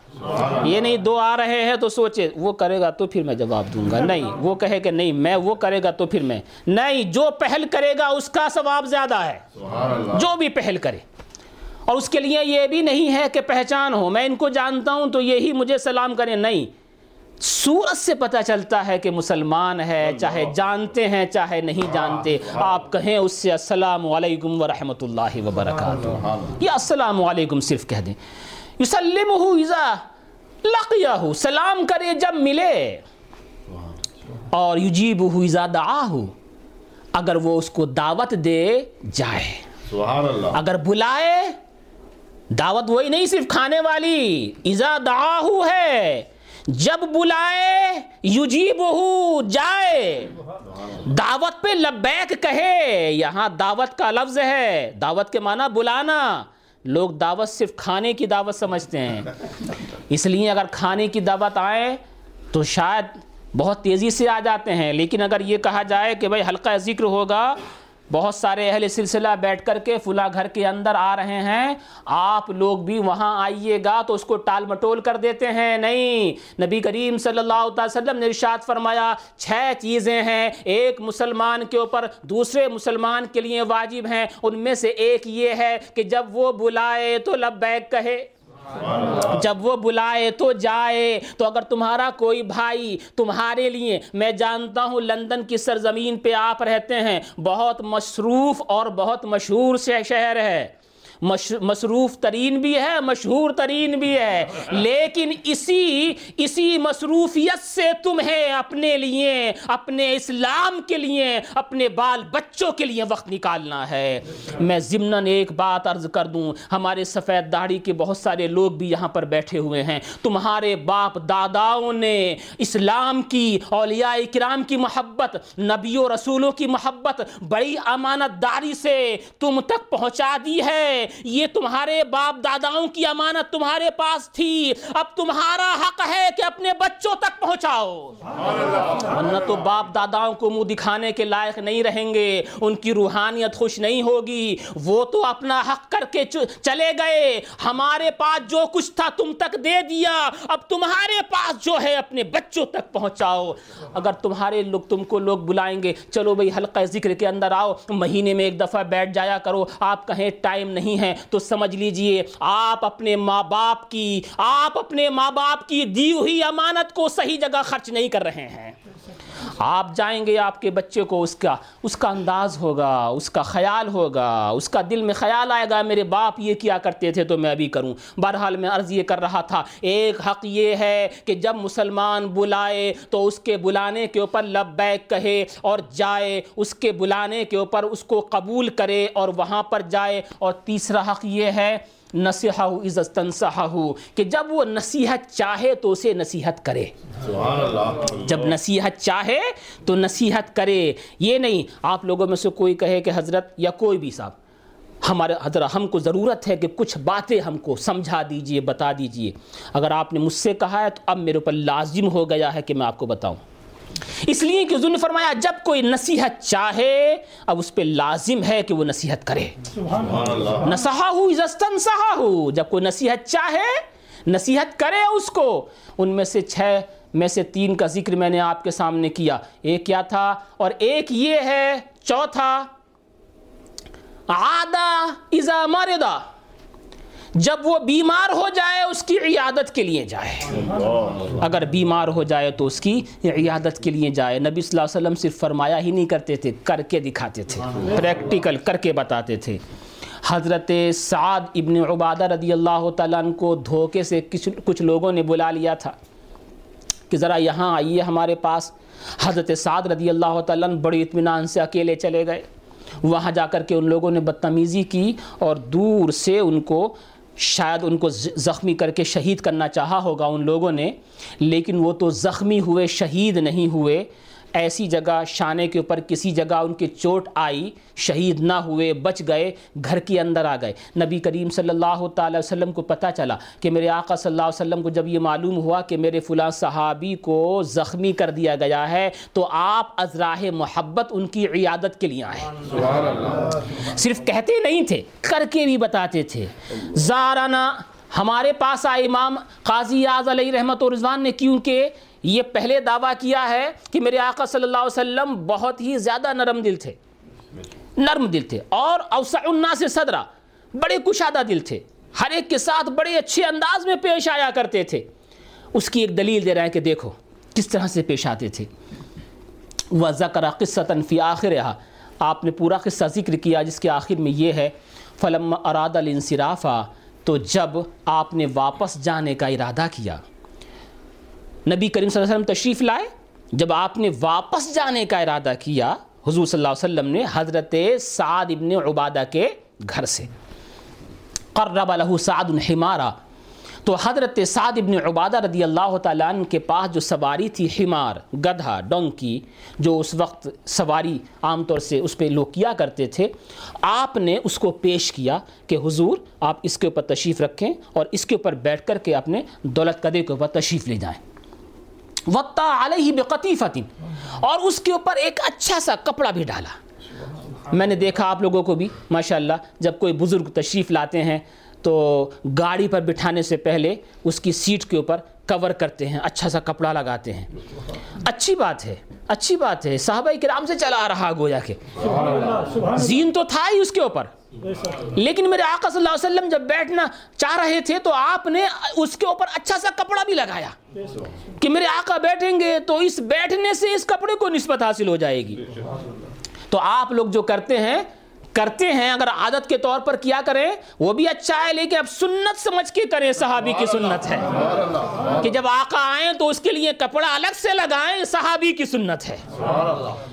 کہتے ہیں بقطیفتن کپڑا لگایا وقتا علیہ بقطیفتن فرقب رسول اللہ صلی اللہ تعالیٰ علیہ وسلم، اللہ کے رسول صلی اللہ تعالیٰ علیہ وسلم اس کے اوپر سوار ہوئے۔ قال سعد ثم قال سعد، یا قیس، اس کے بعد حضرت سعد نے کہا اپنے بیٹے حضرت قیس سے، اصحاب رسول اللہ صلی اللہ تعالیٰ علیہ وسلم، سنو، میرے آقا تشریف لے جا رہے ہیں، میں تو بیمار ہوں، میں ساتھ میں نہ جا سکوں گا، لیکن تم میرے بیٹے ہو، میری طرف سے ساتھ میں جاؤ۔ ایسا ہوتا ہے آج بھی بزرگ جب تشریف لے جاتے ہیں نا صاحب باہر نکل کے کھڑے ہوتے ہیں۔ ان کو الوداع کہتے ہیں۔ اگر کوئی مجبوری ہے تو کسی کو ساتھ بھیج دیتے ہیں کہ تم میری طرف سے چلے جاؤ۔ کہ تم جاؤ ساتھ میں نبی پاک صلی اللہ علیہ وسلم کے ساتھ۔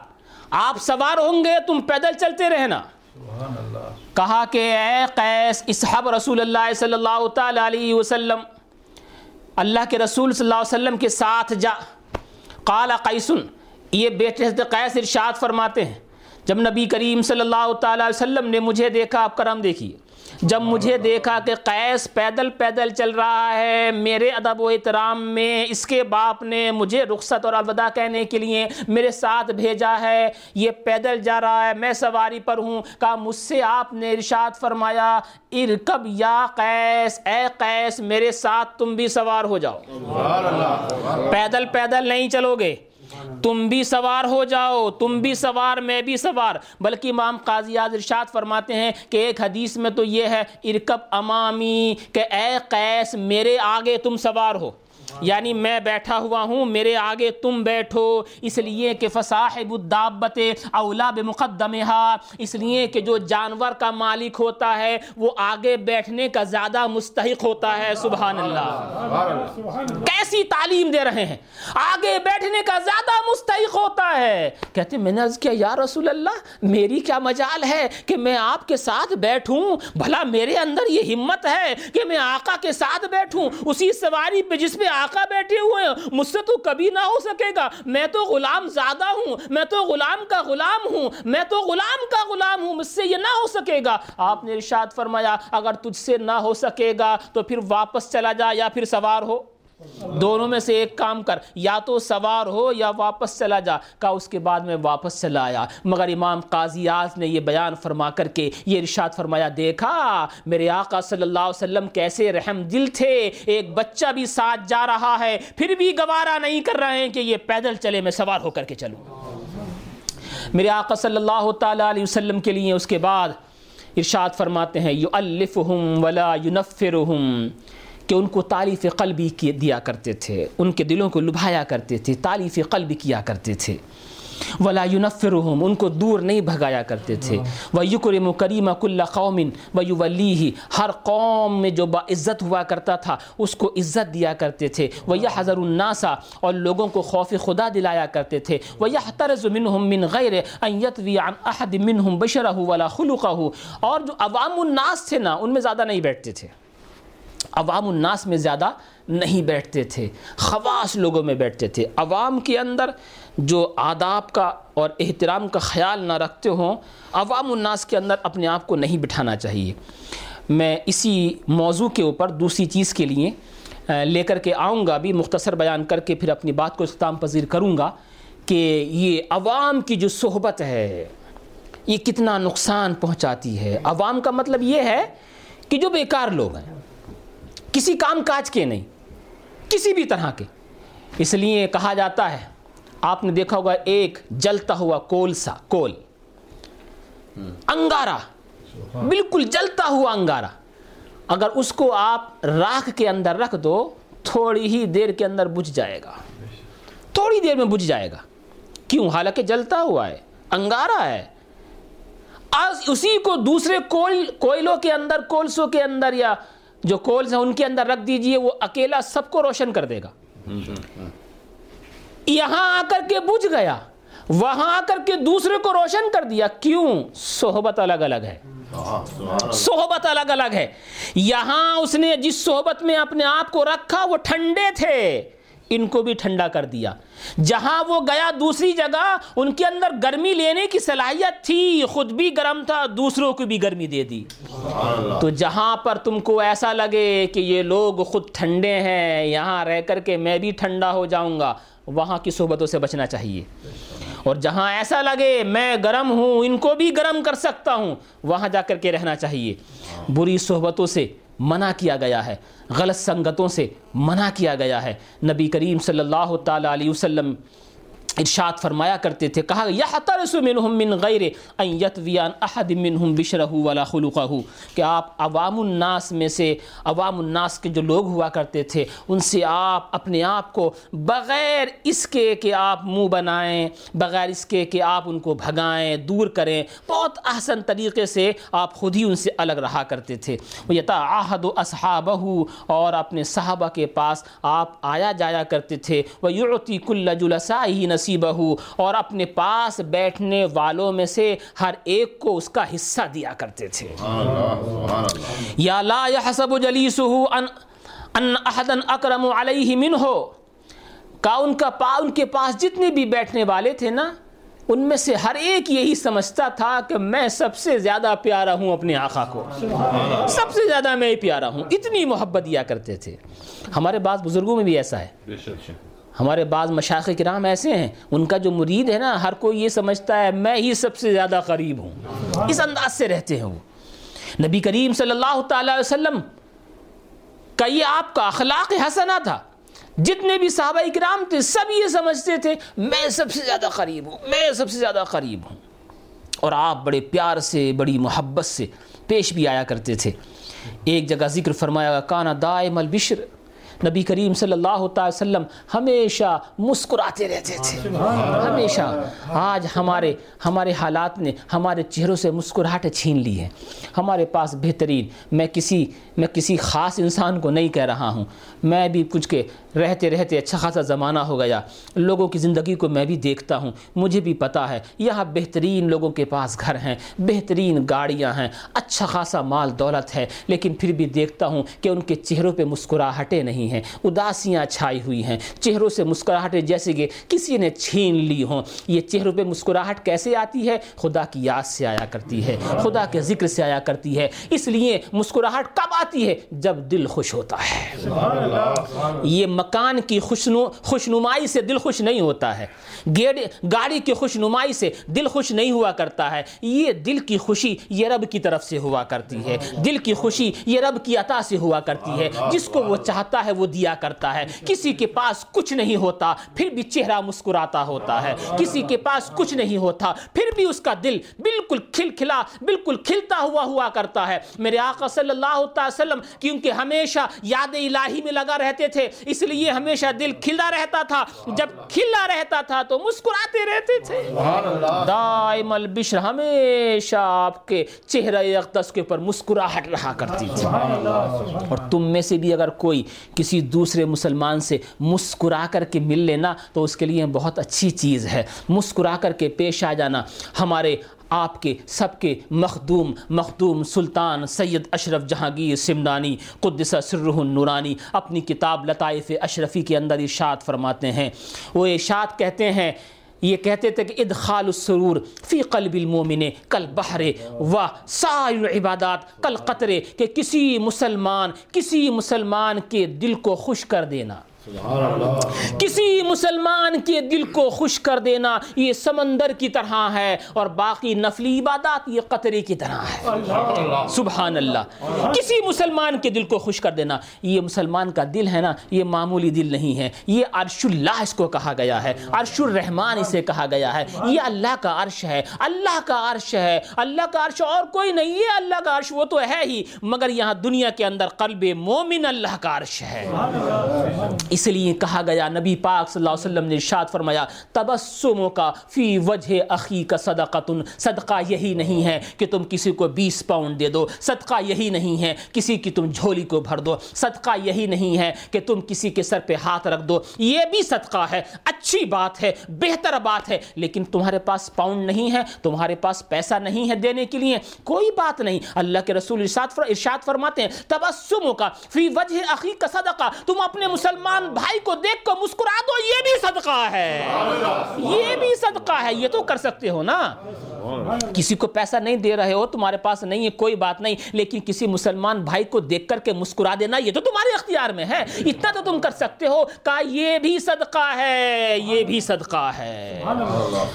کہا آپ ہمیشہ مسکراتے رہتے تھے۔ درود پڑھو تو ایک دو باتیں عرض کر کے اور پھر آپ نے اس بات کو اختتام پذیر کرتا ہوں کیونکہ اور دوسرے بھی پروگرامز ہیں اللهم صل على سيدنا وشفيعنا وحبيبنا مولانا محمد صلی اللہ تعالی علیہ وسلم۔ میں نے ابھی آپ کے سامنے یہ عرض کیا تھا کہ آپ عوام الناس کی صحبت سے دور رکھا کرتے تھے اپنے آپ کو۔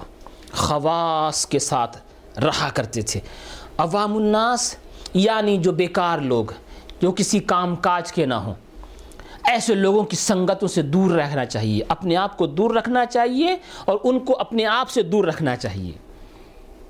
نبی کریم صلی اللہ تعالی علیہ وسلم نے دیکھو فرمایا لو كنت منتخذا خلیلا غیر ربی لاتخذت ابا بکر خلیلا۔ کہ اگر میں اللہ کے علاوہ لفظ خلیل پہ توجہ دیجیے گا اگر میں اللہ کے علاوہ کسی اور کو خلیل بناتا تو میں ابو بکر کو خلیل بناتا۔ اگر کسی کو بناتا اور دوسری جگہ کیا ہے؟ یہ کہا گیا اس کے اندر کہ نبی کریم صلی اللہ تعالی علیہ وسلم نشاد فرمایا اتخذ اللہ صاحبکم خلیلا، کہ اللہ نے تمہارے حضرت کو خلیل بنایا۔ یعنی رسول یہ کہتے ہیں کہ میں نے اپنا خلیل اللہ کو بنایا۔ اور اللہ یہ فرماتا ہے کہ میں نے اپنا خلیل اپنے حبیب کو بنایا۔ لقب تو ان کا حبیب اللہ ہے، لیکن خلیل یعنی دوست بنایا۔ خلیل کے معنی دوست کے آتے ہیں۔ عربی کے اندر اور بھی الفاظ ہیں۔ دیکھیے، رفیق کے معنی بھی دوست، صدیق کے معنی بھی دوست، زمیل کے معنی بھی دوست۔ تو زمیل بھی دوست کو کہتے ہیں، رفیق بھی دوست کو کہتے ہیں، حبیب بھی دوست کو کہتے ہیں اور رفیق بھی دوست کو۔ تو یہ رفیق کے معنی بھی دوست، خلیل کے معنی بھی دوست، زمیل کے معنی بھی دوست، حبیب کے معنی بھی دوست۔ یہ سارے دوست ہی ہیں لیکن خلیل میں ایک خاص صفت ہے۔ خلیل اسے کہتے ہیں کہ جس کے لیے اپنی تمام تر محبتیں صرف اسی کے لیے ہوں کسی کے لیے کچھ نہ ہو۔ سب کچھ اسی کے لیے۔ حالانکہ خلیل اللہ لقب ہے حضرت ابراہیم کا۔ حضرت آدم کا صفی اللہ۔ حضرت ابراہیم کا خلیل اللہ۔ حضرت موسیٰ کا کلیم اللہ۔ حضرت عیسیٰ کا روح اللہ۔ اور حضرت داؤد کا حضرت آدم علیہ السلاۃ و تسلیم کو بعض بعض کہا جاتا ہے۔ نہیں، حضرت داؤد علیہ السلاۃ وسلام ان کا لقب ہیبت اللہ۔ حضرت حضرت شیس حضرت شیس علیہ السلاۃ والسلام کا لقب ہبت اللہ۔ اور حضرت داؤد علیہ السلاۃ والسلام کا لقب نجیب اللہ۔ حضرت داؤد کا لقب نجیب اللہ۔ نبی صلی اللہ علیہ وسلم کا لقب حبیب اللہ۔ سارے لقبوں میں بڑھ کر کے لقب حبیب اللہ۔ خلیل اللہ بھی بڑا لقب ہے مگر حبیب اللہ سب سے بڑا لقب ہے۔ بے شک۔ خلیل کے اندر اور حبیب کے اندر کچھ فرق ہے۔ تو امام قاضی علیہ رحمت و رضوان نے خود آگے جا کر کے اس کو بہت اچھے انداز میں ذکر فرمایا ہے۔ مگر میں یہاں کچھ احادیث آپ کے سامنے پیش کرنے جا رہا ہوں۔ حضرت ابن عباس رضی اللہ تعالیٰ عنہما، وہ ارشاد فرماتے ہیں، کچھ لوگ بیٹھے ہوئے تھے نبی پاک صلی اللہ تعالیٰ علیہ وسلم کے اصحاب میں سے ینتظرون انتظار کر رہے تھے۔ کچھ صحابہ کرام بیٹھے ہوئے حضور کے آنے کا انتظار کر رہے ہیں۔ قال فخرج حتى اذا دنا منهم سمعهم يتذاكرون جب آپ نکل کر کے آئے، ان سے قریب ہوئے تو آپ نے سنا یہ لوگ آپس میں کچھ باتیں کر رہے ہیں۔ وہ باتیں کیا ہو رہی تھیں؟ فسمع حدیثهم آپ نے کھڑے ہو کر کے باتیں سنی کہ دیکھی کیا بول رہے ہیں یہ لوگ آپس میں۔ فقال بعضهم تو بعض لوگ کہنے لگے صحابہ کرام میں سے، عجبا ان اللہ اتخذ ابراہیم من خلقه خلیلا بڑے تعجب کی بات ہے کہ رب تبارک و تعالیٰ نے رب تبارک و تعالیٰ نے حضرت ابراہیم کو اپنا خلیل بنایا ہے۔ کچھ لوگ یہ کہہ رہے تھے۔ دوسرے بولے، ماذا بعجب من کلام موسیٰ کلمہ اللہ تکلیما یہ اس سے بڑے تعجب کی بات ہے کہ رب تبارک و تعالیٰ نے حضرت موسیٰ علیہ السلاۃ و تسلیم کو اپنا کلیم بنایا، ان کا لقب کلیم اللہ ہے۔ وقال آخر و کسی دوسرے نے کہا فعیسیٰ کلیمت اللہ و روح اللہ و روح کا عیسیٰ علیہ السلاۃ و تسلیم اللہ کے کلمے ہیں، اللہ کی طرف کے کلمے ہیں اور اللہ کی طرف کے روح ہیں، وہ روح اللہ ہیں۔ اور ایک نے کسی اور نے کہا، آدم و استفاح اللہ۔ کہ حضرت آدم علیہ السلاۃ و تسلیم یہ صفی اللہ ہیں۔ اللہ نے ان کو چن لیا ہے۔ فخرج علیہم فسلم۔ جب یہ ساری باتیں آپ نے سن لی تو نبی پاک صلی اللہ علیہ وسلم نکل کر کے آئے فسلمہ آنے کے بعد آپ نے سب کو سلام کیا۔ کہا، السلام علیکم ورحمۃ اللہ وبرکاتہ۔ وقالا اس کے بعد ارشاد فرمایا، قد سمعت کلامکم۔ میں نے تمہاری سب کی گفتگو سن لی ہے۔ وعجبکم۔ اور جو تم تعجب کر رہے ہو کہ حضرت ابراہی ابراہیم خلیل اللہ ہیں بڑے تعجب کی بات ہے۔ حضرت موسیٰ کلیم اللہ ہیں تعجب کی بات ہے۔ حضرت عیسیٰ روح اللہ ہیں تعجب کی بات ہے۔ حضرت آدم صفی اللہ ہیں تعجب کی بات ہے۔ کہا سنو میں نے تمہارا تعجب بھی سن لیا ہے۔ ان اللہ تعالی اتخذ ابراہیم خلیلا بے شک رب تبارک و تعالی نے حضرت ابراہیم کو اپنا خلیل بنایا وہ ہوا کذالکا وہ ایسے ہی ہیں۔ اور حضرت موسیٰ نجی اللہ ہیں۔ وہ ایسے ہی ہیں۔ کلیم اللہ ہیں۔ وہ ایسے ہی ہیں۔ وہ ہوا کذالکا عیسیٰ روح اللہ ہیں۔ وہ ہوا کذالکا وہ ایسے ہی ہیں۔ آدم و استفاح اللہ۔ آدم کو رب تبارک و تعالی نے اپنا صفی بنایا۔ وہ صفی اللہ ہیں۔ وہ ایسے ہی ہیں۔ مگر سنو الا و انا حبیب اللہ۔ میں میں اللہ کا حبیب ہوں۔ انا حبیب اللہ۔ میں اللہ کا حبیب ہوں۔ ولا فخر اور فخر کی بات نہیں ہے۔ ونا حامل لواء الحمد، اور میں لواء الحمد کا اٹھانے والا ہوں قیامت کا دن۔ ولا فخر، اور یہ کوئی فخر کی بات نہیں کہہ رہا ہوں۔ انا اول شافع و اول مشفع، میں سب سے پہلی شفاعت کرنے والا ہوں۔ اور میں سب سے پہلا وہ ہوں جس کی شفاعت کو رب قبول فرمائے گا۔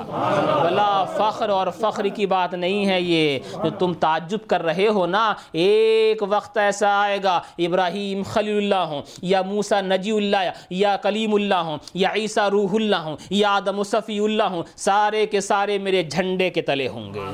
سب میرے جھنڈے تلے ہوں گے۔ ایک وقت ایسا آئے گا وانا اول من یحرک حلق الجنت میں سب سے پہلا وہ ہوں جو سب سے پہلے جنت کی کنڈی کو کھٹکھٹاؤں گا۔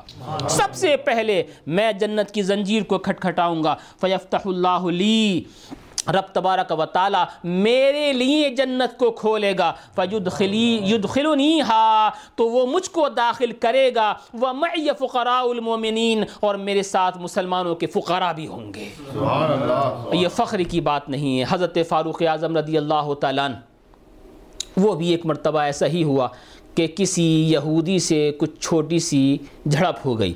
فاروق اعظم کا کچھ اس کے اوپر بنتا تھا۔ اور وہ دے نہیں رہا تھا، وہ جلالی انسان۔ فاروق اعظم رضی اللہ تعالیٰ نے اس کو پکڑا، پکڑنے کے بعد قسم کھائی۔ اور یہ کہا کہ سنو، میں کہتا ہوں اس ذات گرامی کا نام لے کر کے کہ جو ساری مخلوق میں سب سے زیادہ افضل ہیں، میں تجھ کو چھوڑوں گا نہیں۔ اور نام لیا نبی کا نبی کریم صلی اللہ علیہ وسلم کا۔ وہ یہودی تھا، وہ مانتا نہیں تھا۔ اس نے انکار کر دیا۔ کہ میں تو نہیں مانتا کہ آپ کے حضرت سارے نبیوں میں، سارے لوگوں میں سب سے زیادہ افضل ہیں۔ فاروق اعظم کو غصہ آیا، زور سے تماچا لگا دیا۔ اس نے کہا کہ تم نے میرے تماچا مارا، بغیر کسی وجہ کے فیصلے کے لیے تمہارے ہی نبی کے پاس لے چلتا ہوں۔ بارگاہ نبی میں گئے۔ آپ اوپر بارگاہ نبی میں گئے۔ بارگاہ نبی میں جانے کے بعد یہودی نے کہا کہ عمر نے میرے تھپڑ مارا۔ نبی کریم صلی اللہ علیہ وسلم نے ارشاد فرمایا، بات کیا تھی؟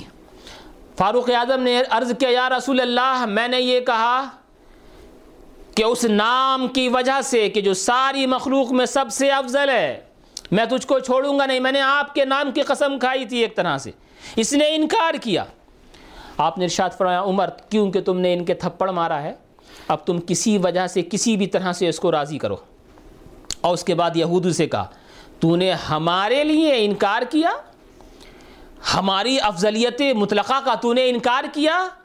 سنو، ابراہیم خلیل اللہ ہیں، صحیح ہے۔ موسا نجی اللہ، کلیم اللہ ہے صحیح ہے۔ عیسیٰ روح اللہ ہے صحیح ہے۔ آدم صفی اللہ ہیں، صحیح ہے۔ مگر سنو ہم حبیب اللہ ہیں۔ جب تک ہم شفاعت نہیں کریں گے، کسی کو حق نہیں ہے شفاعت کرنے کا۔ سب سے پہلے میں جاؤں گا جنت میں۔ اور میرے ساتھ میری امت داخل ہوگی۔